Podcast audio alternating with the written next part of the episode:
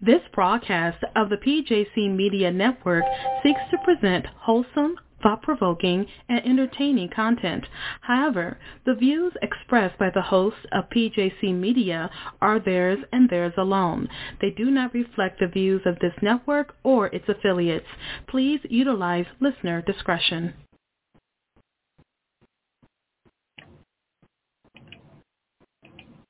Everyone, and welcome to the Let's Talk About It with Jenny White show. Each week, we feature different topics concerning issues that sometimes can be difficult to talk about. These issues concern children and adults who may be autistic, have Asperger's, or have mental disorders of any kind. We will discuss law enforcement and how they interact with these persons. Now, let's start the show. Good evening. Good evening. And let's thank you for being here. Let's talk with Jenny White. Tonight we're going to be talking about the president of Rankin Financial Strategies has been in the financial services industry for over 35 years. He has advances playing planning specialist for cousin focusing primarily on helping retirees coded at their access to optimize social security. One of my passions is black history along with working with young people as a mentor going into my eighth year with Midnight Golf. And with the next thing, I will introduce you to my co-host, Mr. Coleman. How you doing, Mr. Coleman? Good afternoon, Jenny White. How are you? I'm fine, thank you. So you want to introduce your person? Yes. Uh, today we'll be talking with uh, David Rankin. Uh, and as Jenny uh, White said, he's the uh, president of Rankin Financial Strategies.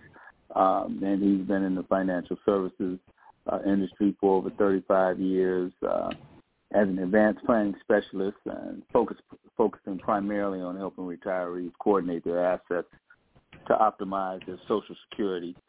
And um, he's a good friend of mine and one of the things uh, with David is uh, he's a black history historian. I mean, he he'll come up with some black history facts, you know, that you never heard of before. So I figured uh, this would be a great opportunity to speak with him today. We'll have a great conversation regarding uh, some black history and other things, and uh, we'll kind of from there.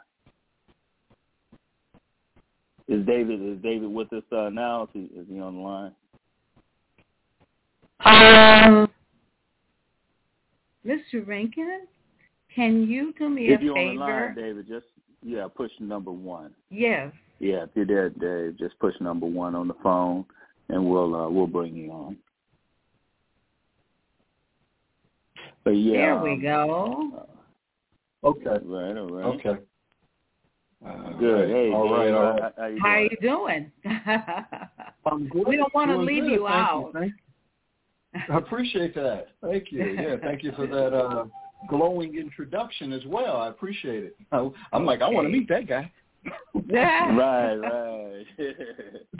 yeah, no problem, man. Uh, yeah, like I said, uh, you know, the the numerous conversations that we've had, you know, uh, regarding Black history and and the ones that I've sat in on that you, you know, you've uh, talked about. I figured this would be a great opportunity, even though we celebrate uh, Black history uh, 365 days uh, a year. You know, Say it. not Say just it.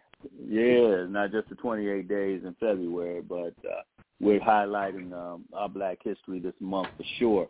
And so uh, wanted to give you an opportunity to uh, share with us uh, some of your knowledge and uh, and uh, enlighten us um, and our listeners and, and kind of go from there. So uh, what did you uh, have on your agenda for today? Well, uh, it just depends on where you start.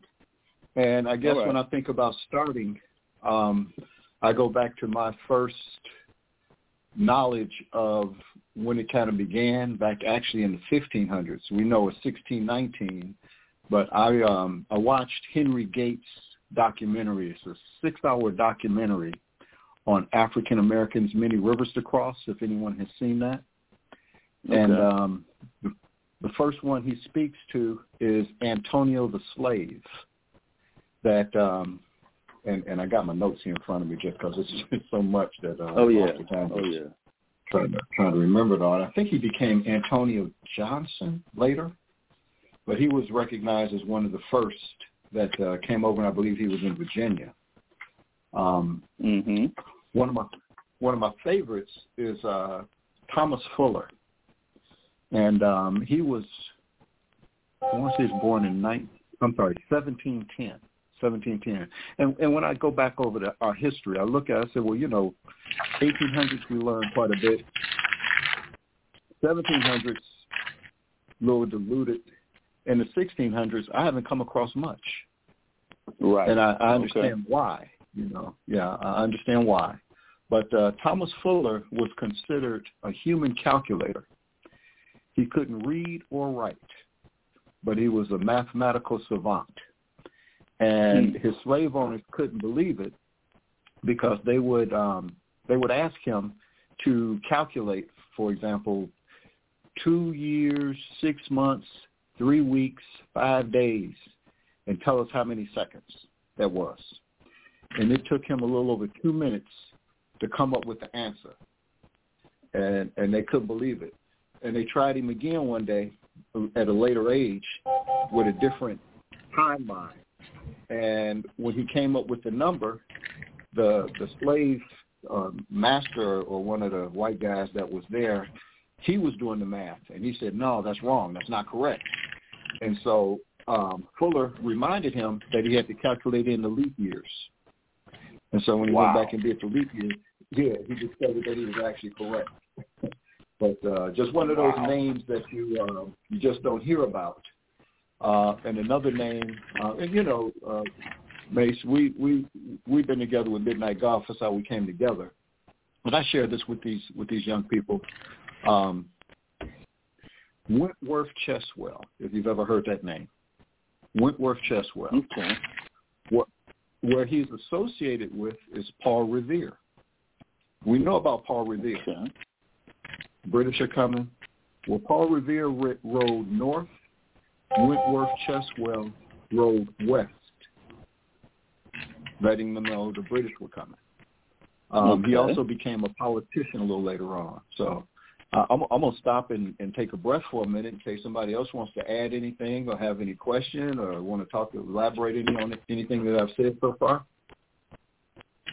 Yeah, I just wanted to, uh, you know, last uh, last week we talked about uh, several, you know, Black history facts, and uh, one of them was uh, Jimmy Winkfield, who was a jockey that won the uh, Kentucky Derby uh, two years in a row, 1901 and 1902. Uh, so we, you know, were able to talk about him.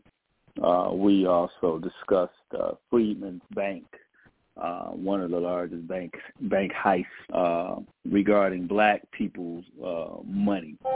You know, once the uh, Civil War uh, was ended and the Congress uh, established the bank, um, and it was, uh, you know, that's where they paid the the uh, black uh, union the Union soldiers out of that account, and um, they also uh, promoted it as being black owned, even though it, it wasn't.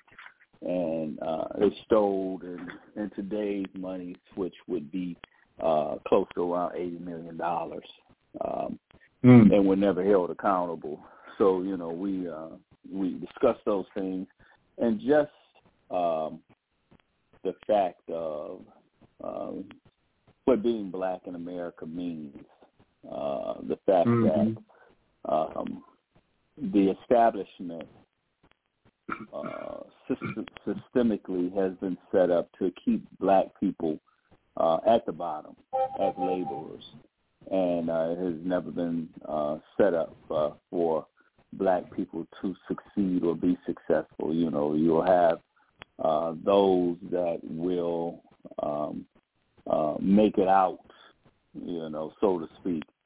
Um, but uh, as a group, it has been uh, the systems have been set up uh, for blacks to be, you know, laborers and uh, uh, for the economy to be built on the backs of um, black and brown people. Um, and so I think uh, once that is understood, uh, you know, that there's not a level playing field, I think, you know, uh, our approach should be a little different and, and, and the way that we educate our children uh, should be a little different in terms of uh, their life and how they set up uh, their lives. You know, I think you know you can look at life as a treadmill, and I think you know a lot of us have been on the treadmill, and I think you know going from uh, the mass incarceration, uh, the last thirty years, uh, and um, and you know, and then the Jim Crow prior to that, you know. Uh, I think that uh, each organ, you know, each group uh, or each generation has had its own struggles uh, in regards to being black in America. And, uh, you know, we had the civil rights movement in the 60s, which, you know, allowed us uh, a lot of, uh, I guess, newfound freedoms uh, to integrate, you know, with the uh, with with the, the white society. But I think uh, we lost a lot uh, when we integrated. I think we were quite successful, you know, when we were, uh, um, you know, not integrated. I think, you know, when we had our own uh, stores in our, our communities and gas stations, and they were all black owned. Uh, I think that we had to, you know, lean and support uh, one another when you know our doctors and teachers all stayed in the neighborhood and were and we were neighbors.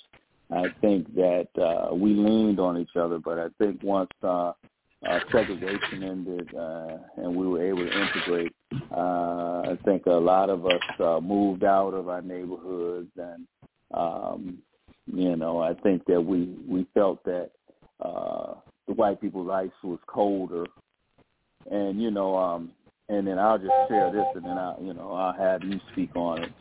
Um, I saw, uh, I think it was a documentary or something, and um, they showed a white water fountain for whites only, and it hmm. was, uh, it looked like a big uh, cooler, uh, but it had ice in it, whites only, you know, and then the black one, you know, was, was water, I mean, if it's 80, 90 degrees outside, but you know, it was the hot. hot.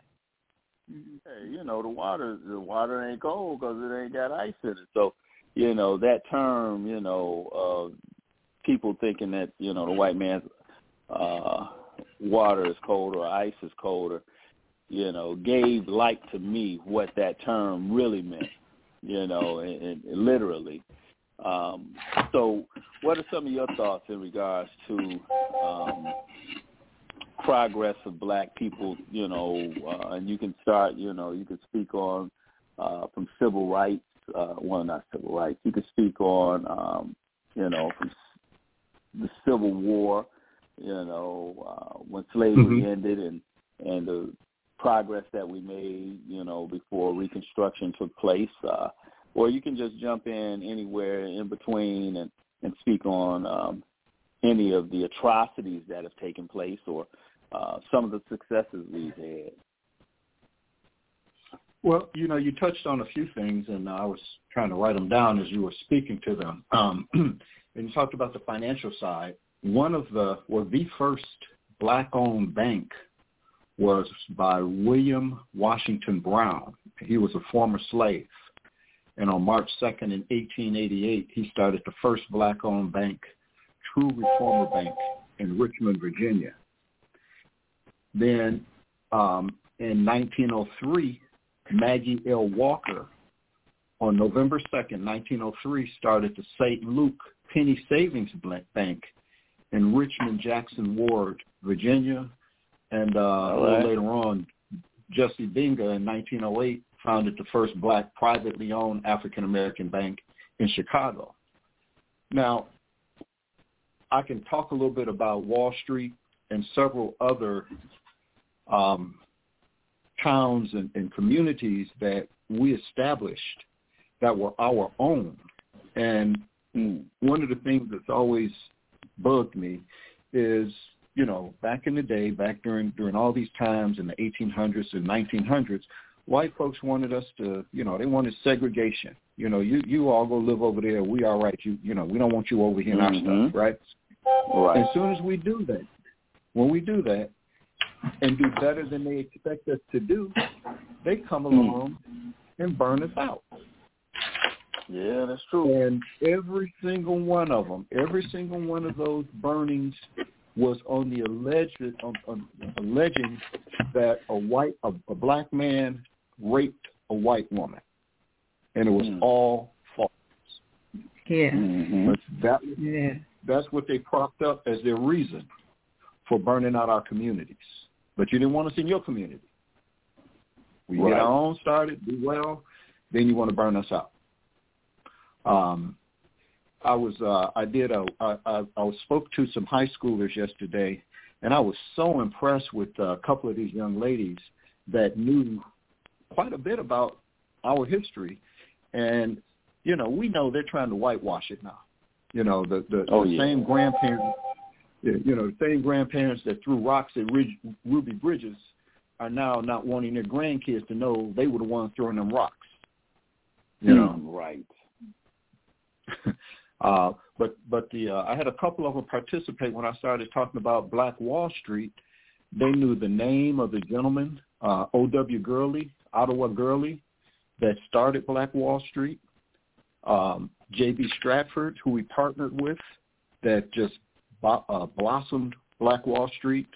Um, the the young man and how that that massacre. I, I've told him, don't let anybody ever tell you that that was a riot. That was never a riot. That was a massacre. But mm-hmm. the young man that um, was involved in how that got triggered, his name was Dick Rowland, and I hadn't heard anybody ever mention that name except for one of the young ladies in uh, in yesterday's session. He was a oh, man. boy. Yeah, she mentioned knew his name. And what happened, if you're not familiar with the story, he was a shoe shine boy and, and you know, shining white folks' shoes in a nice building. But if he had to go to the restroom, he had to go down the street and take the elevator up to the fourth floor for the colored section, which you know probably wasn't the nicest area anyway. But mm-hmm. to take that elevator, her name was Sarah Page. Now, Dick Rowland was a teenager. Sarah Page was a teenager. She was the elevator operator. So as she's as he's on the elevator with her, and you know we're talking uh, 18, I'm sorry, 1921, when the elevator jumped. And we've been on elevators today that has probably done that, or you've been on one older elevator, you know, right. jump. Oh yeah. So when the elevator, yeah, when it jumped, he bumped into her. As, Uh-oh. You know, she's the elevator. Uh-oh. I'm sorry. Yes. After that happens, she comes running off the elevator, screaming and hollering about how he touched her. Mm-hmm. Right. Well, okay. They, mm-hmm. they arrested him, and um, when they arrested him, you know, a small mob start a, a, a white started to gather around the jail because they want to come get him. First, it was about twenty-five. I'll fast forward. That grew to a thousand. Mm. So when Gurley, when O.W. Gurley and J.B. Stradford found out about this, they made um, some of the veterans aware, some of the some of the black veterans that were living in Greenwood, right next door to Tulsa, but it was Greenwood was what what got really burnt out. They made them aware mm-hmm. that they had uh, had this young man down there, so they put on uniform and in formation marched to the jail so that they could protect the young brother. Well, they told him at the at the jailhouse, oh, he's going to be all right. Don't worry about it. Da da da da da. So they left, and after they left, they just didn't feel right. and they came back. Mm. Well, in the meantime, this mob is growing more and more. So when they come back, you know, they're coming back with rifles, and Mm. these white guys are, you Mm. know, like, you know, you, you coming back with a rifle, boy? You know, nigga, what you doing with this rifle? Mhm. I'm sorry. Can I say that? No, that's fine, nigga. Yeah. Because you know what they said, right? So oh yeah. what ends no up doubt. happening, um, one of the white guys goes to snatch the rifle out of the hand of one of these black soldiers, and the rifle goes off. And now we've got Mm. May 31st and July Mm. 1st of their massacre of Greenwood. J.B. Stradford had one of the finest hotels you can imagine. And it said that he would have been Marriott or Hyatt or any of them All right. today or even bigger Mhm. from what he what he started. Well, when they came and worked their way over into the Greenwood area, he was on the second story of his hotel, you know, armed and, and ready to defend himself. Well, they talked him out of the Mhm. building on a lie. He came out. He gets arrested for inciting a riot. Mm. And not a single one of those people were ever brought, any charges were ever brought upon them. But I'm going to run through a Of short litany of, of other, of other towns that were like Greenwood, and I'll, I'll go through them kind of quickly. There was a Hayti yeah. community in North North Durham. I'm sorry, Durham, North Carolina. That's where the North Carolina Mutual Life Insurance was formed. It was one of the richest black companies during that time. Um, and what they ended up doing there is like they did in Black Bottom here in Detroit. They run the freeway through it. If they don't, if they don't burn you out, they'll run a freeway through it. All right. Right. There was J- Jackson Ward in Richmond, Virginia, Fourth District in Birmingham, Alabama, Boley, Oklahoma. Then we know about Rosewood. We know about well, there was Atlanta, Georgia in 1906, Thibodaux, Louisiana, Osi, Ocosi, Florida, and uh, New Orleans. And some of these were ni- early 1900s, um, right after the Civil War. But every single one of them were burnout on the alleged rape of a white girl. Mm. That didn't happen. Didn't happen. Oh, I'm sorry. Well, New you know, City also. Yeah, I um, uh, you know, a lot of our wealth has been stolen uh through the years and uh like you said, you know, our cities and towns have been burned down. Uh and so you know, uh so there goes our legacy and and, and then with it our land has been stolen.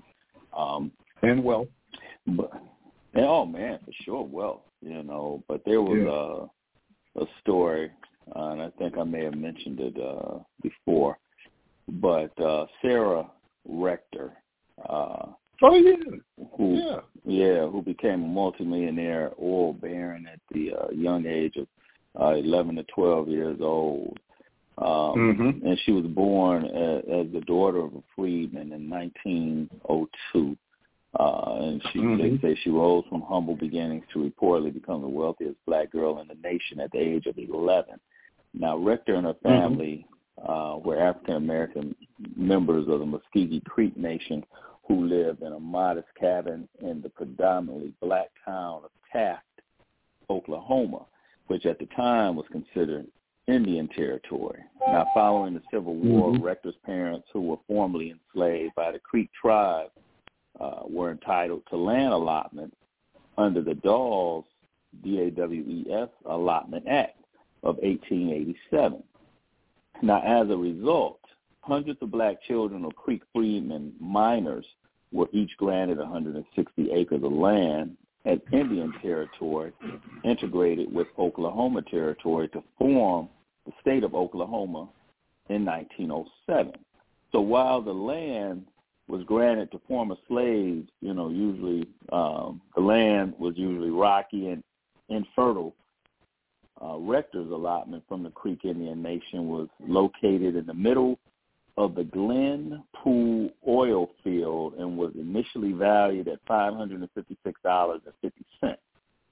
Now, strapped for cash, they said uh, Sarah Rector's father leased his daughter's parcel to a major oil company in February 1911 to help him pay the $30 annual property tax.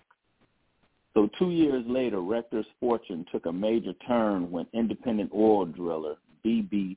Jones produced a gusher on her land that brought in 2,500 barrels or 1,005 105,000 gallons per day, according to uh, the author of uh, Searching for Sarah Rector. Um, now it says Rector began earning more than $300 a day in 1913. That equates to $7,000 or $8,000 today, a day. She even generated mm-hmm. $11,567 in October of 1913. So her notoriety ballooned just as quickly as her wealth. So in September 1913, the Kansas City Star local newspaper published the headline, Millions to a Negro Girl, Sarah Rector, 10-year-old, has income of $300 a day from oil. So in January 1914, the newspaper wrote, oil made Pickaninny rich. Oklahoma girl mm-hmm. with $15,000 a month gets many proposals. Four white men in Germany want to marry the Negro child that they might share her fortune. so meanwhile, sure, the sure. Savannah Tribune sure. wrote, right, right. So it says, uh, uh, meanwhile, the Savannah Tribune wrote, oil well produces neat income. Negro girls, 112000 a year.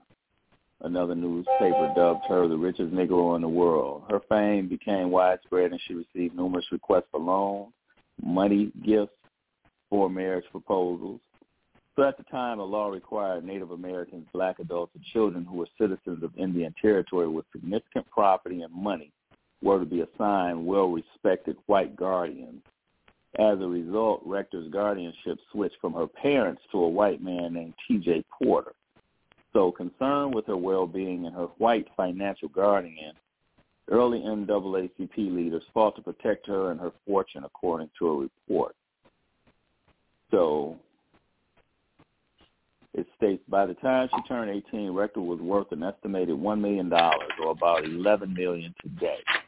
She also owned stocks and bonds, a boarding house, a bakery, a restaurant in Muskogee, Oklahoma, and 2,000 acres of land. She eventually left Tuskegee and her family and moved to Kansas City, Missouri, where she bought a grand home that still stands today.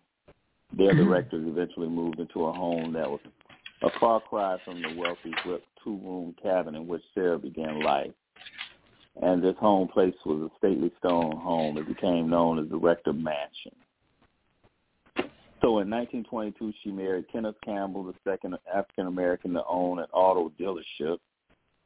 The couple had three sons and were recognized as local royalty, driving expensive cars and entertaining elites like Joe Louis, Duke Ellington, Count Basie at their home.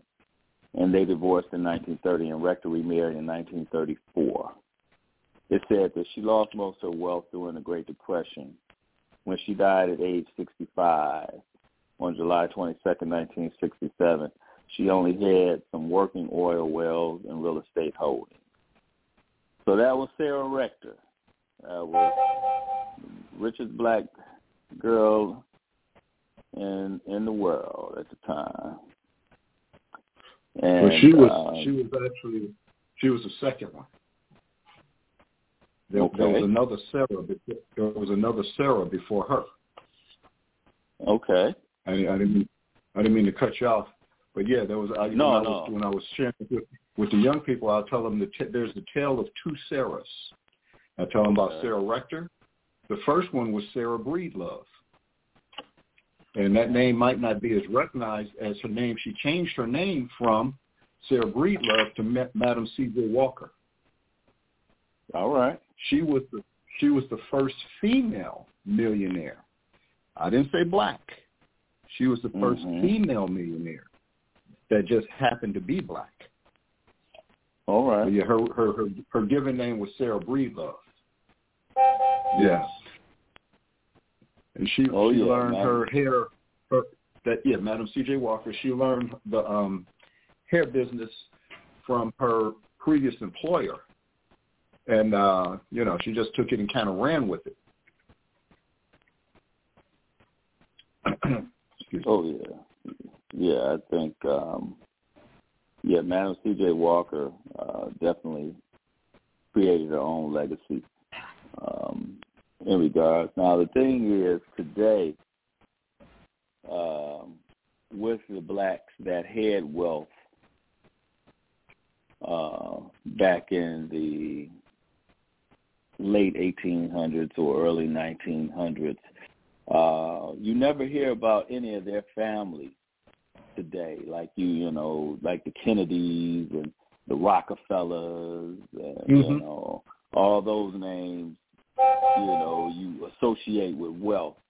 But uh, there's no black families that I can think of that have a legacy or generational wealth. Even C, you know, Madam C.J. Walker, or you know, um, even um, uh, Sarah Rector. You know, uh, Mhm. I don't know any Mhm. rectors, you know, that are that are rich or wealthy, um, or any um, uh, Madam C.J. Walker's family members Mhm. that Mhm. have been able to uh, carry on her uh, legacy and wealth. Mhm. You know, it's kind of like they they fade, they fade out. You know, and, and you know historically, um, the the society doesn't want us to know how great we are and how great we can be. So a lot of those stories are suppressed and rewritten Mhm. or not talked about. You know, Mhm, similar mhm. to what they're trying to do right now with uh, critical race theory and uh, Ron DeSantis in Florida trying to eliminate AP courses and you know certain books and you know between him and and Abbott in Texas, you know, just want to rewrite history. Um, so um, I'm not aware of any families that have generational wealth like any black families. Um, I Oh, yeah. know, I Yeah. you know, you know, plenty of white families, and and even the even the Kennedys. You know, John F. became president, but their family got rich from prohibition. You know, selling uh, illegal liquor. Mhm. Mhm. Well, you know, it it kind of goes back to what we were saying a little earlier. You know, we, we want you to live to live in a segregated part of town, but when you do better than us, then we don't come through and Mm. destroy it. We don't want Right. you doing better than us. You know, Or but we don't want you yeah, with us. just flat out taking it, right? And, and now we want to whitewash it and act like none of that stuff ever happened. You know, um, there was another one in uh, 1848 that went on to become quite, you know, she did quite well for herself. Her name is uh, Biddy Mason. You familiar with that name? I don't believe so. Well, Biddy Mason, uh, Bridget Biddy Mason, in 1848, she's 30 years old. She walked 1,700. She walked 1,700 miles behind a 300 wagon drawn uh, caravan from Salt Lake City to California, Hmm. Okay. and she yeah, saved the money as a midwife, bought land, and basically allowed that you know to use that land almost like a parking lot. And she created her wealth. She created her wealth from that. Um, but yeah, that was uh, Biddy Mason. Uh, it's funny. Uh, uh, Jackie at uh, she, she asked me if I knew about it. But yeah, I, I told the kids about it.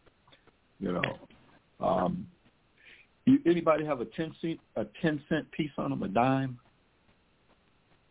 If, if, not, if you Uh, remember the Now, Okay, well, next time you look at a 10 cent piece, you can look at it with even more pride. The the bust on that 10 cent piece is uh, Franklin Delano Roosevelt. That bust was designed by Selma Burke in 1944. Black woman. That's who designed the bust that's on the 10 cent piece, on the dime. Okay. Nice, nice. Um, Yeah, the um, I was. Okay, um, who was on there? I'm sorry. Who's on Oh, there? Oh, Frederick. I'm sorry, Frank FDR, Franklin Delano Roosevelt, FDR. Okay. But you The said a black lady sold- designed it. Yeah, her name was Selma Burke. She designed. She All she did the bust of of uh, Frederick. I'm sorry, I keep saying Frederick. Franklin Delano Roosevelt. She did the bust of him. But Okay. speaking of Frederick Douglass, um, and I, I did I, I forgot about this. He was the first black man to run for president in 1848. Who was? Frederick Douglass. Okay, okay. Frederick, yeah, Frederick Douglass ran for president in 1848. Later, the first female to run for president in 1872 was a white woman by the name of Victoria Woodhull. And guess who she selected to be her running mate, vice president? Who? Who? Frederick? Frederick Douglass. Yeah, All right. Yeah, Frederick Yeah, well, Frederick they selected Frederick to be the president of Freedman's Bank once it uh, was getting ready to go insolvent because they wanted to put a black Mhm. face on it, you know, to uh, You know- kind of hide One- what, one of the things that- place. hmm I, I, I asked the I asked young people and, and even older ones. You know, we we've got the Black Lives Matter movement, which is not as as as moving as much as it was, you know, a little while back. But when you look into a see a picture of all these people in these Black Lives Matter movement, what what nationality do you see the most of? White people. Exactly, white people. Hmm. And my point is, most of where we have gotten has been with the help of white people. And Mhm. I'll ask most people if they know any white abolitionists. And it's not a it's, it's nothing against them, but most most I mean you don't hear about white abolitionists. They're not That's true. known. They're not you know nothing Mm. is ever said of them. And my point to that is Harriet Tubman, and, and there's more to her story, but she did not just go wandering to Philadelphia. You know, you think about it. Here's a here's a young black woman that's going to Philadelphia. She had to know somehow some kind of way to get there. Hmm. So Mhm. I learned with her, she used to be her slave master used to lease, lease her out to other plantations. Okay. And while she was at these other plantations, she was learning her way around, learning the land. And then somehow she came up with enough money to have her to, to give her slave master the money so she could lease herself out and choose where she was going. And while she was doing that, she became friends with um, so, sailors, black sailors. So if you saw the movie Harriet, there's scenes in there where she partners up with these with these black sailors, and that was part of it. But it was because she knew her way. She knew how to get to Philadelphia, and uh, Thomas Garrett, a white abolitionist, was instrumental in helping her get to Philadelphia, where she met William Steele. Um, and ironically, that was in September. Oh, I can't remember the year. It was like 1847 something like 1847, I think. But right before that, in March of 1847, that same year, Henry Box Brown, if you've ever heard that name, shipped himself in a box to Yes. William Steele. Mm-hmm. Mhm.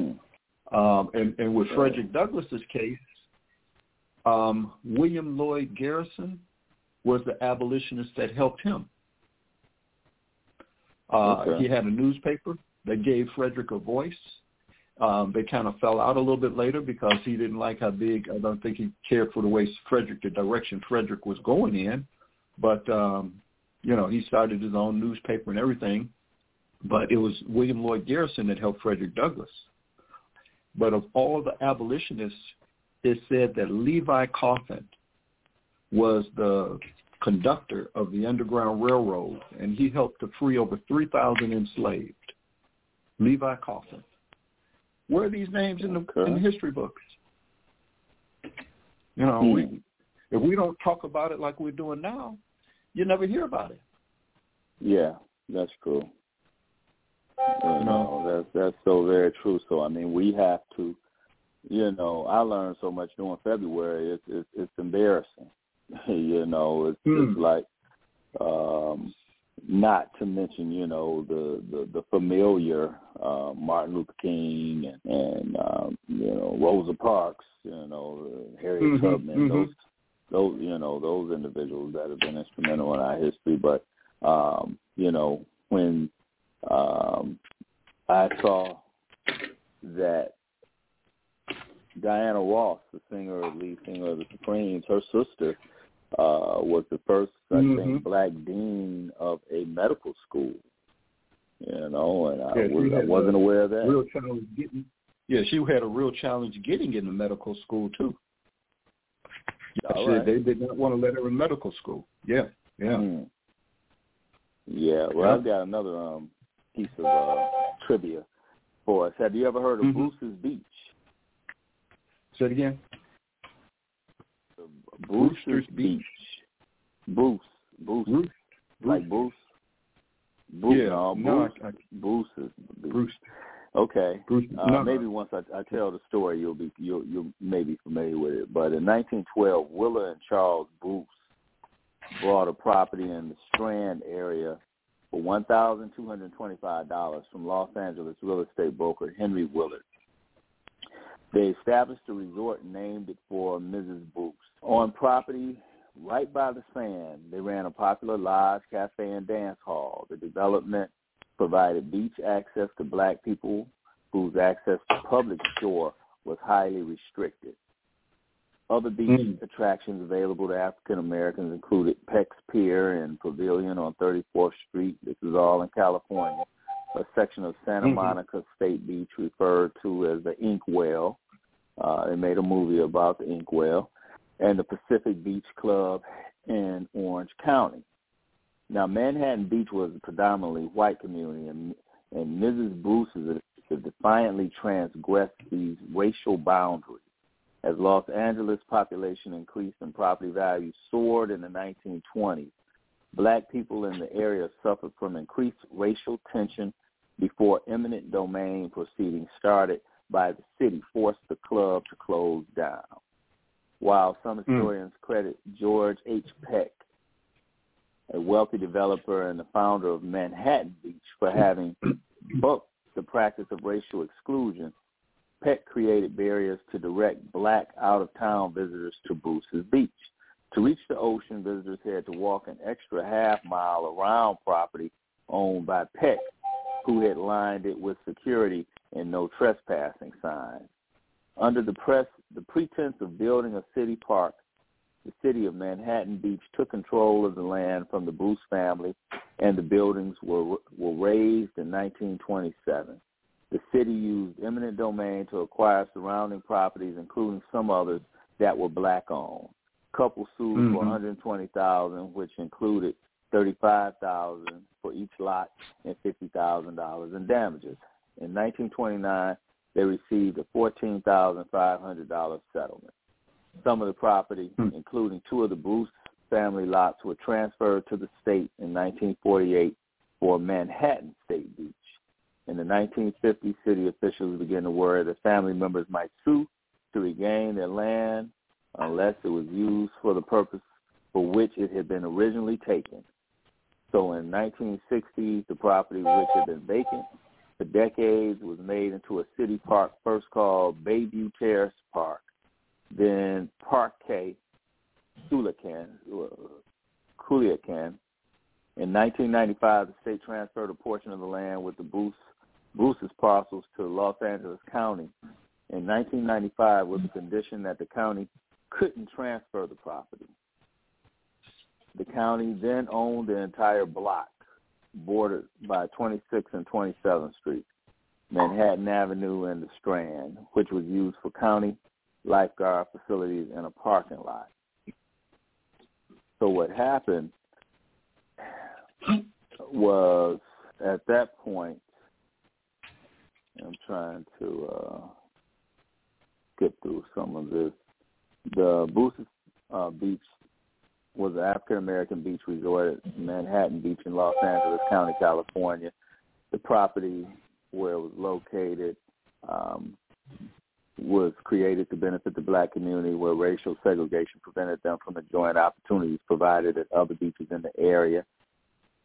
After it opened in 1912, it became a very, a very successful destination for the African Americans. However, in 1924, the city Manhattan Beach Council uh, used eminent domain to close it down and redevelop it. Um, so the property that had been acquired by the Bruce family and other owners remained undeveloped for decades. Uh, like I said, part of the site was eventually turned into a park in the 60s, renamed Bruce's Beach in 2007.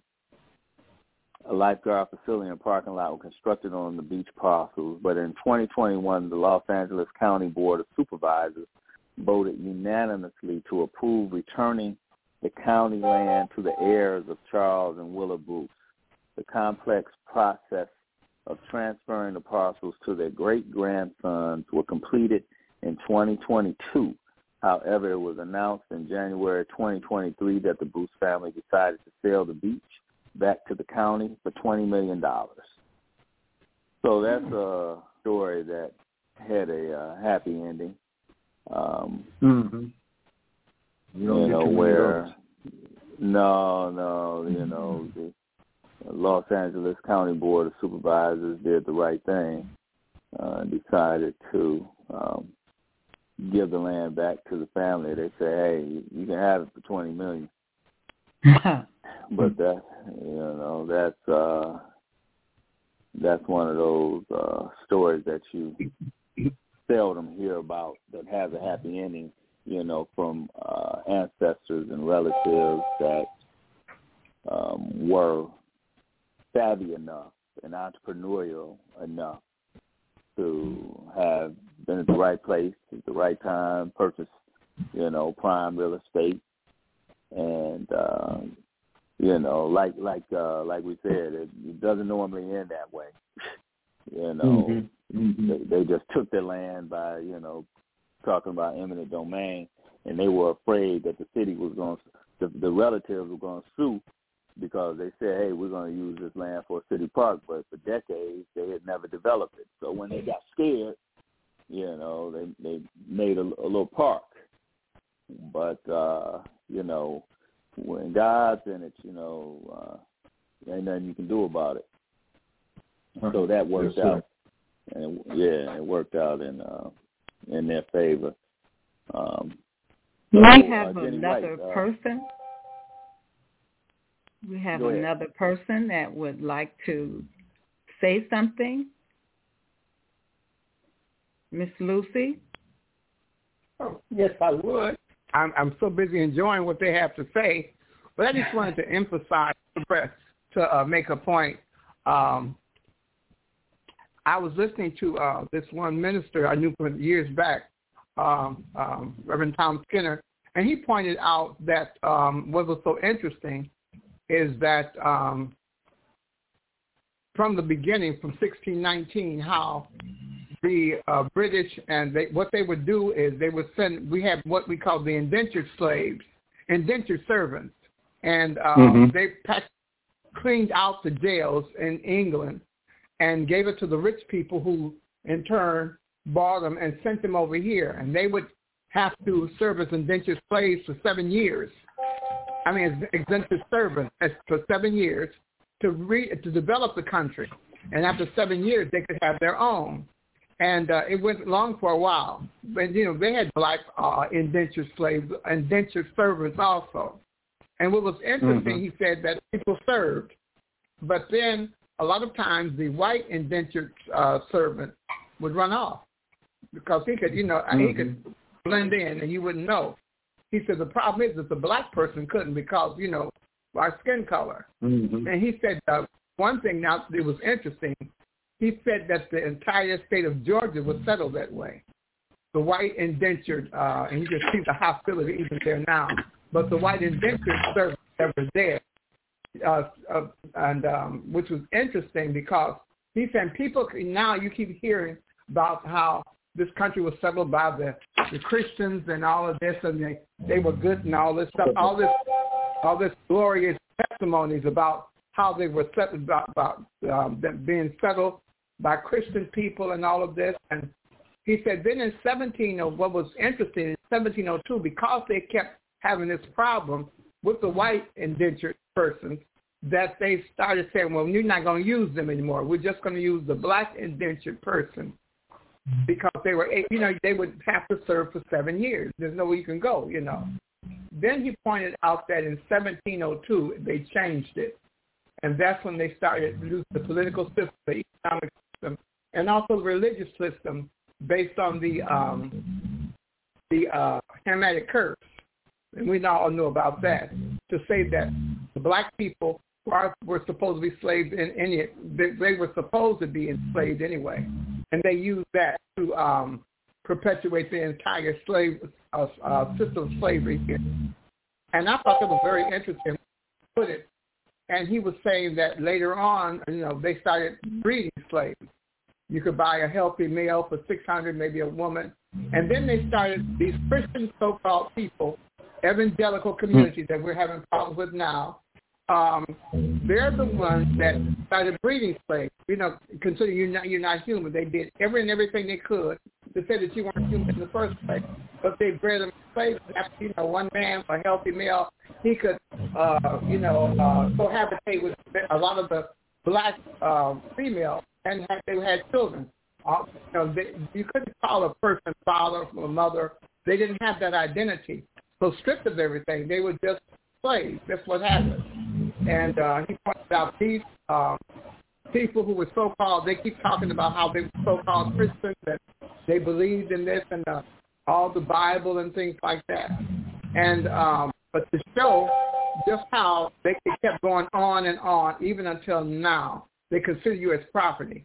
Then he said when they had the Emancipation Proclamation, which was interesting, he said they were they just said they weren't slaves anymore. Okay, that not that they were people, they just weren't slaves anymore. And so uh, they said, now you got the, man, you have to live with your wife, you have to live this way, that way, you know. And he said they were surprised when the black culture started living that way. And they started having their own families, their own this and all of that. And they were moving fast, moving really fast. You know, he even pointed out how that we had a, a, Louis, a governor, a black governor for Louisiana, which was interesting. And uh, but we were moving very fast. And then in 1776 when the um, there was a problem with the uh, presidential, uh, you know, with uh, with it, uh, Rutherford B. Hayes and who was it, Tillman or someone, that they got together and the Congress and they got together to try to figure it out. What they wanted to do was to let Rutherford B. Hayes, you can be um, president. We want you to put all the northern troops under the South they said that they were they, the black people had to realize that they were moving too fast. They couldn't get them that fast, but they were. They were on uh, the Congresses and the state government and all of this, and they were doing very well. You know, considering you know, because um, you know they just were well. They were afraid of that. And that's when when they pulled the troops out. And it came to the compromise of 1877 when they pulled the troops out that they allowed the the uh, the uh, north, the east southern um, communities to deal with the black people, and that's when they pushed you back, you know, and it ended it ended the Reconstruction that we had until you know so many years later, you know, about a hundred years later. And he pointed out, I thought it was very interesting. They were surprised that we were able to transition, that, you know, to uh, take on the responsibility of husband, wife, children, all of this. We could run a country. We could legislate. We could do all of that. I guess it's from their ignorance. But he pointed out one thing that I thought was good. He said they made that decision in a, a hotel and restaurant that was owned by a black man in Washington D.C. So we were moving very mm. fast, and it just it, I guess it's frightening to the point even now. That's because they're doing some of the everything and trying to even remove the word black from from the uh, like you say from the history book, there's no color at all, nothing at all. It's just everything. But it's another move to keep you in a subservient position. And I thought that was. I just wanted to share that. How we were okay, able well, to move fast. Do you do you, do you know who they attempted to enslave first? Beg your pardon? I said, do you know who they attempted to enslave first before those indentured servants? It was the Native Americans, wasn't it? It sure was. And you know why it didn't work? And they weren't. They wouldn't put up with it. no, well, not just that. that. They knew the they knew the land, so they could mm-hmm. escape. Yeah. That that that's why it didn't work for them. They knew the land. That is uh, true. But, you know, right. Okay. After uh, after were, the Civil War and slavery ended, are you familiar with peonage? Yeah, the peon. Yeah, the, oh, the, the yeah. How they um oh boy. Yeah, they, um, they tried to make kids. you pay so much, say you owe so much, or something like that, and they started putting them no, in. No, no. Um, what what what what they did, what peonage was, is they were just arresting young black people. Period. Didn't matter what they, you know, yeah. just making up stuff, arresting them, and then put and leasing them out as slaves in the prison system. Uh, that, yeah. to do what the slaves had been doing, you know, before. Yeah, yeah that was that was peonage. Yeah, uh, and and one of the one of the things that doesn't get discussed much too is um, during Reconstruction, there was over two thousand black politicians, and you know they did not like that at all, and most of them were from oh, the South. Not at all. Yeah, right. you're talking Mississippi, Mississippi South Carolina, yeah. Arkansas. I mean, they were yeah. down there in the dirty. You know, you're right. And when I say the dirty, I mean right. what we, you know, we've known as the dirty South. But uh, oh yeah, yeah. It, it, one of the things I want to point out too, real quick, was the um, the presidents. There were five, six, if you count the previous administration, that had direct ties to the Ku Klux Klan. Oh yeah, yeah. Mm-hmm. And um, three of them, three of them had overlapping terms.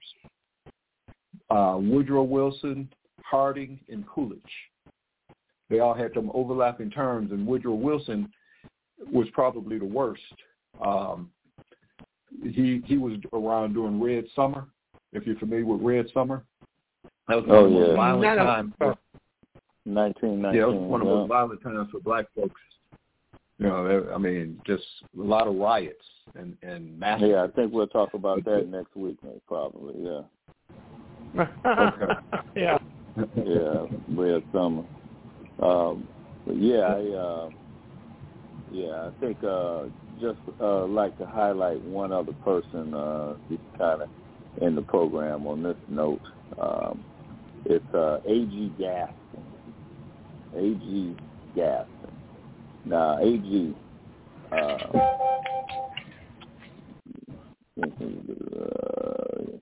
grandson of an enslaved person A.G. Gaston was born July 4th, 1892 in Demopolis, mm-hmm. Alabama, to Tom and Rosa McDonald Gaston.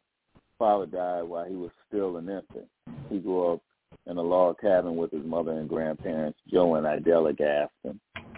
He moved to Birmingham in 1905 with the Loveman family, who employed his mother as a cook. Now, Gaston's formal education ended with the 10th grade after earning his certificate from the Tuggle Institute, which only went through the 10th grade. He served in the Army in France during World War One and went to work in the mines run by the Tennessee Coal, Iron, and Railroad Company in Fairfield, Alabama. So while working in the mines, he hit on a plan of selling lunches to his fellow miners and then branched into loaning money to them at 20% interest. It was also while working in the mines that he conceived of the idea of offering burial insurance to co-workers. He had noticed that the mine widows would come to the mines and to local churches to collect donations in order to bury their husbands, and he wondered if people would give a few dimes into a burial society to bury their dead. As a result, Gaston formed the Booker T. Washington Burial Insurance Company in 1923. Oh which became the Booker T. Washington Insurance Company in 1932. In 1938, Gaston bought and renovated a property on the edge of Kelly Ingram Park in downtown Birmingham, where in partnership with his father-in-law, A.L. Smith, he started Smith and Gaston Funeral Home. Smith and Gaston sponsored gospel music programs on local radio stations and launched a quartet of its own. Realizing that there were not enough blacks with sufficient training to be able to work in the insurance and funeral industry, In 1939, he and his second wife, Minnie L. Gardner Gaston, established the Booker T. Washington Business School. His first wife, Creola Smith Gaston, died in 1938. Other Gaston enterprises included Citizens Federal Savings and Loan and Association, the first black-owned financial institution in Birmingham in more than 40 years. On July 1, 1954, Gaston opened the A.G. Gaston Motel on the site adjoining Kelly Ingram Park. He says because of his stance as a negotiator, Gaston often faced challenges by proponents from both sides of the civil rights issue. Gaston remained disaffected from Dr. King urging him to stay away.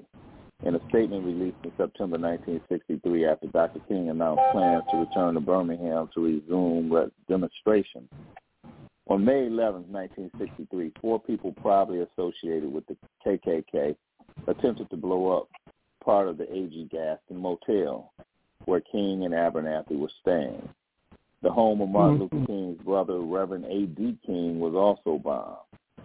Later that night, the bombing sparked riots by African Americans in the community in a 28-block section of Birmingham, 1963. The local police officers and state troopers responded to the crisis and subsequently beat rioters and bystanders. More than 50 people were injured as police were dispatched to clear Kelly Ingram Park.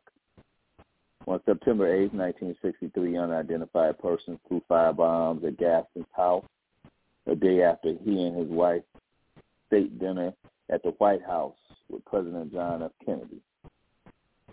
On the night of on the night of January 24, 1976, Gaston and his wife were kidnapped and beaten by an intruder, and Gaston was abducted in his own car. Police officers found him two hours later bound in the back seat of the car. Said uh, Gaston, A.G. Gaston, published a memoir in 1968 coinciding with the of A.G. Gaston Boys Club. He famously said, I never went into anything with the idea of making money. I thought of doing something and it would come up and make money. I never thought of trying to get rich. A.G. Gaston died in January 19, 1996 at the age of 103. He left behind an mm-hmm. insurance company, the Booker T. Washington Insurance Company, a construction firm, the A.G. Gaston Construction Company, Smith and Gaston Funeral Home, and a financial institution. CFS Bank Shares, the city of Birmingham owns the motel, which it plans to make into an annex to the Birmingham Civil Rights Institute, built on the former site of the Booker T. Washington Insurance Company. His net worth was estimated to be more than $130 million at the time of his death. In 2017, President Barack Obama designated the A.G. Gaston Motel the center of the Birmingham Civil Rights National Monument. All right, A.G. Gaston, 130 million when he died okay. in 1996. yeah. And you ain't never heard of him. Mm-mm. Oh, and there's so That's many. Some things you'll never forget. yeah. There's so many out there that's like that. Yeah. Oh man. I'd like to ask yeah. Sure. Yeah, I'd like to hear. I'd let's think of let's, question. Okay, it's it's uh, uh, um, what could we do in looking at our history and looking at what seems to be going to be part of our history. What can we do within our black community? I think we should think of that more to be able to bring it to um, what can we do to help in our own black community? we've done it. You know, it was interesting for you to point out so many things we have done and how and the results of it. But knowing what we know now, how can we make a make a better future for the black community? If, well, if you don't mind, I'll yeah. yeah, go ahead. Go ahead, Dave. Uh, well, in, in my opinion, you, yes, you need to know your history and your past so you know how to build for your future. And there's so much mm-hmm. of our mm-hmm. history that we don't know. You know, we stand on the backs and in the puddles of blood of our ancestors that have that were so much. I mean, who was as brave as some of these people are today? That were, you know, uh, uh, in the day. I can't think That's of anybody true. today that would be as brave as what as these people. But we need to empower our young people with the knowledge of their history. And and I think it starts there. That's just my opinion. I think they have more mm-hmm. pride in themselves, and we might have less black on black incidences, and I, I'll just leave it as call it that. But I, I really, that's just my opinion. I really feel like if we can learn more about ourselves to give us more pride, then that'll help us going forward. That's that's a good idea. Yeah. Now, how can we do it? Looking at what's happening with them, they even messing up the books, things of that nature. You know, how can we, you know, well, do that? Well, one of the things that I've thought about, and I would really like to leave this legacy um, to the best of my ability, is create documentaries on the history facts.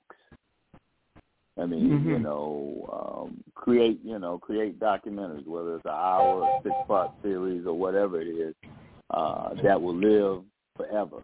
And and this is what we will teach our teach our people. I mean, it's it's grown people. I mean, I'm sure that some of these facts that we went over today, some people that yeah. are well over fifty had heard for the first time.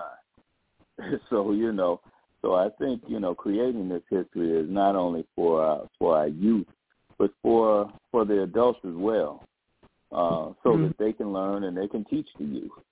Yes. yeah, I think that that is that is something that I want to work on and create, and uh, and and and that's the legacy that I want to leave.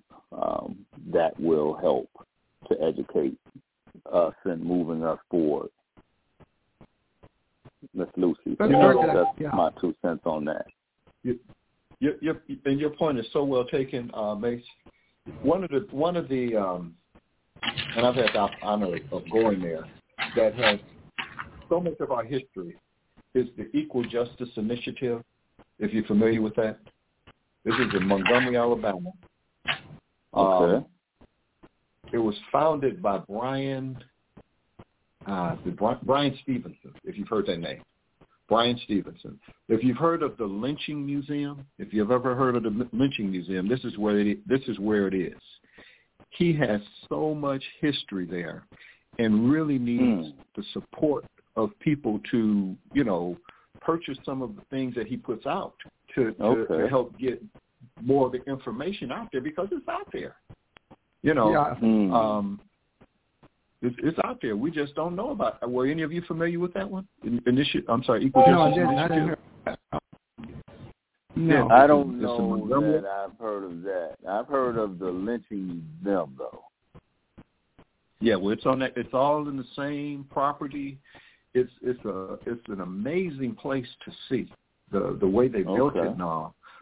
But uh, the history, I've, I've got I've got four of his books and uh, some of the calendars. What I like on his calendars is if you, he names like today. If I go go and pull up the calendar, it'll tell me what Okay. happened on this day and such and such a year. But aside from that, it's just so much history that's in his books um, Mm. that I feel like that's that's a great place to promote because it's already done. All right. Mhm. It- yeah, it's, it's already done. We it's just the word isn't What's out there name? enough. It, it, his name is Bryan Stevenson. Um, Okay. he did a movie. He was it was a movie made about him. Jamie Foxx played him. Um, Oh, where he man. got he uh, he got some kid. He got not a kid. He got this got a man. Uh, got him out of prison because he was innocent, and that's what got kind of launched him Yeah. into Oh, that into the was him. initiative that he's in. That was him. Yes, sir. Oh man, yeah, him. I, I saw the movie. Okay, wow. Yeah. Brian What's the name of the movie? Yeah. Ah, Uh, I can't remember the name of the movie. Let me see. I'll tell you in a second because I'm sitting in front of my computer. Okay. Yeah, I, I did see that movie. Um, What's the name of the movie? I'm going to tell you we're in a trying second. to figure it out. Yeah, it's uh, I tell you, Just Mercy. Just Mercy. That was the name of the movie. Yep, Just just Mercy. Mercy. And uh, Michael Michael uh, B. Jordan Michael B. Jordan was in it as Michael well. Michael B. Jordan. Yep. Yeah, yeah, Michael B. yeah. Jordan was his attorney. Hey, Brian I, I did. I did want to throw. I, I want to throw a name out there just just out of curiosity because it was brought up to my attention and I couldn't remember why. Does anybody recognize Okay. the name Michael King? Michael King? Michael King? Yeah. No, not not for me. No. Okay. Well, you go. Hold on to your sock. that was hmm. Martin Luther King. That was Martin Luther King's original name. Oh, that's He was What is born- it? Michael King Jr. was Martin Luther King Okay. Jr. Him and his father. His father senior was also Michael King. And he changed their names, both of their names, to Martin Luther. Um, one account was on a trip to Germany that his dad encountered Martin Luther. And then another story is that he took the names of his brothers. His, dad did, took the names of his brother Martin and another brother Luther. So there's, you know, it's a little convoluted on how the name came about. But the point of it was that Michael King was Martin Luther's original name, was Mark, Michael King. Oh, Okay. Well, that's a bit Can, of can I tell you a short story? Yeah, here, Yeah, here- here's another one for you. You familiar with um, Reverend Vernon Johns? Reverend Vernon Johns. So, Okay, so I'm Reverend sure. Vernon Johns was a, he is a civil rights activist, and he was voted into Dexter Avenue Baptist Church in Oh. Montgomery in Oh, 18, I'm sorry, 19, yeah, 1948. He was voted in as pastor of Dexter Avenue Baptist Church in 1948, Reverend Vernon Johns, and his civil rights activism made the congregation so uncomfortable that after his term was up after four years, they voted him out. They, you know, Hmm. and he was just too, he made them too uncomfortable, and they voted in a new pastor. Guess who they voted in? Oh. Martin Luther King Jr. Martin Luther. Yeah. hmm. So they went from the the frying pan to the Frying fire. pan to the- It's fire. Yeah. Yeah, right. That's right. Yeah, yeah. That's, Yeah, but, but that's the, that's the, that's part of the story on Vernon Johns. Is is he was pastor before King? I thought I gave it away when I mentioned Dexter Avenue Baptist Church because that was yeah, King's first yeah, church. Mm-hmm. But it was Vernon Johns that was there first that they just could not take his activism. They couldn't take it. Wow. And you know, and, and somebody. you talk to, yeah, you know, think about this for a second because when you were talking about Sarah Rector, I thought about this. She was in Oklahoma, right? yeah. And one of the things I learned about Oklahoma was it was a territory. It did not want to Mhm. become a state because they knew if it became a state, it was going to bring the races south with it. And ultimately, that's Hmm. what happened. And that was what brought the downfall to to uh, Greenwood because it was a territory. Sarah Rector, it was a territory. Oklahoma had Mhm. all this oil, and these people they want to come in and take over but they made it took it from being a state I'm sorry, took it from being a territory to a state. And that's when they were able to take over with their racism.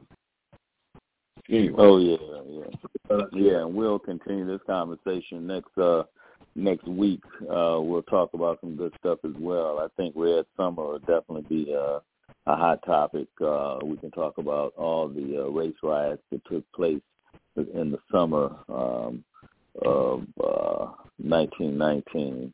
Uh we'll go we'll go through that and uh we'll talk about some other um some other uh trivia. I'll tell you a decade Yeah, that was worse than 1919. It was in the 1940s. That's where we had the most race riots. 1940s. If you check them out, that's what Detroit, Detroit had their first one in the 1940s. Yeah, that's true. I think it was But 43, if you Google- 44. If you, if, yeah. Yeah, if you check it out, there was race riots all over the United States in the 40s. Yeah, I will. Uh, uh, we can. Uh, we can definitely. Uh, we can definitely have that conversation, and uh, I definitely appreciate you being the guest today, David Rankin. and Thanks um, very thank you much. for Thanks very much. Thanks yeah, very Thank much. you. know, Thank you for having me. Uh, It's been my Oh pleasure. yeah, man. I love Black History. Yeah, I Thank know you. you're passionate about Really? it, and, and I, I figured we would have a great conversation uh, this afternoon. So I definitely appreciate you uh, coming on and uh, uh, we'll definitely have you back to uh, talk about that and uh, some financial services uh, as well. We've got a lot of rich, a Oh. lot of rich uh, retirees that listen to us. That's very Yes, and I'm one of them. Right, right. Jenny White is too. They need to know what to do with that money. All that money, right? We were Well, talking I'm, about. be, I'm, I'm happy. I'm happy to share. This was Happy a great share. show. This was a really great show. very much, very much. I got two pages full. I've just been Oh, yeah. writing. Yes, yes, yes. I appreciate Right. you, um, Thanks very our much. guest, our guest. I'm And glad our he came. And Thank Mr. you. Coleman. Thank you. Yeah. Oh, well, I just have to say you you're smart because I I know Well, your thank You, thank you. We're gonna. That's why I Right, know. right. Right. yeah, we're gonna have to get that. Uh, we're gonna have to put a new battery in that smoke detector too. That thing can drive me crazy all all past hour. okay, We're gonna get We're gonna get. We're gonna get a new battery in that smoke detector. But uh, yeah, we had a great show. Appreciate it, David Rankin. Yes, thank you. we did. Thanks Right. uh, for Miss Lucy for participating as well. Yeah. Thanks very much. And what I'd like to Oh. say is sometimes we must be hurt in order to grow. Sometimes we must fail in order to know. Sometimes we must lose in order to gain because some le- lessons in life are best learned through pain. So don't forget that. Yeah. Sometimes you have to be you have to be hurt. You have to be hurt. So okay, Look at our I history. think uh, It, was, a painful history. Yes. oh yeah. All Oh, yes. Well, everybody And had a great weekend, and uh, see Yes, you guys I next week, same time, yes. same place. Oh yeah. Yep. Okay, uh what's your name again, sir? David, David Rankin. David Rankin. Okay, right, Mr. Rankin. I really uh, enjoyed you as well. Yes, I really did. did. I really did. So My everybody, those of you that, and I know you're here, but you didn't say anything. I know some of you are sitting there with your mouths open because you learned something. So next week is going to be the last Friday for February. So we can do something like this again. But right now, I'd like to say thank you all for coming. And I just want to let you know that this is Let's Talk About with Jenny White. Good night. Good night. All right. All right. Peace and blessings to all. You as well. See you in a week. Sir. Yes. All right. Signing off. Thank you again for having me.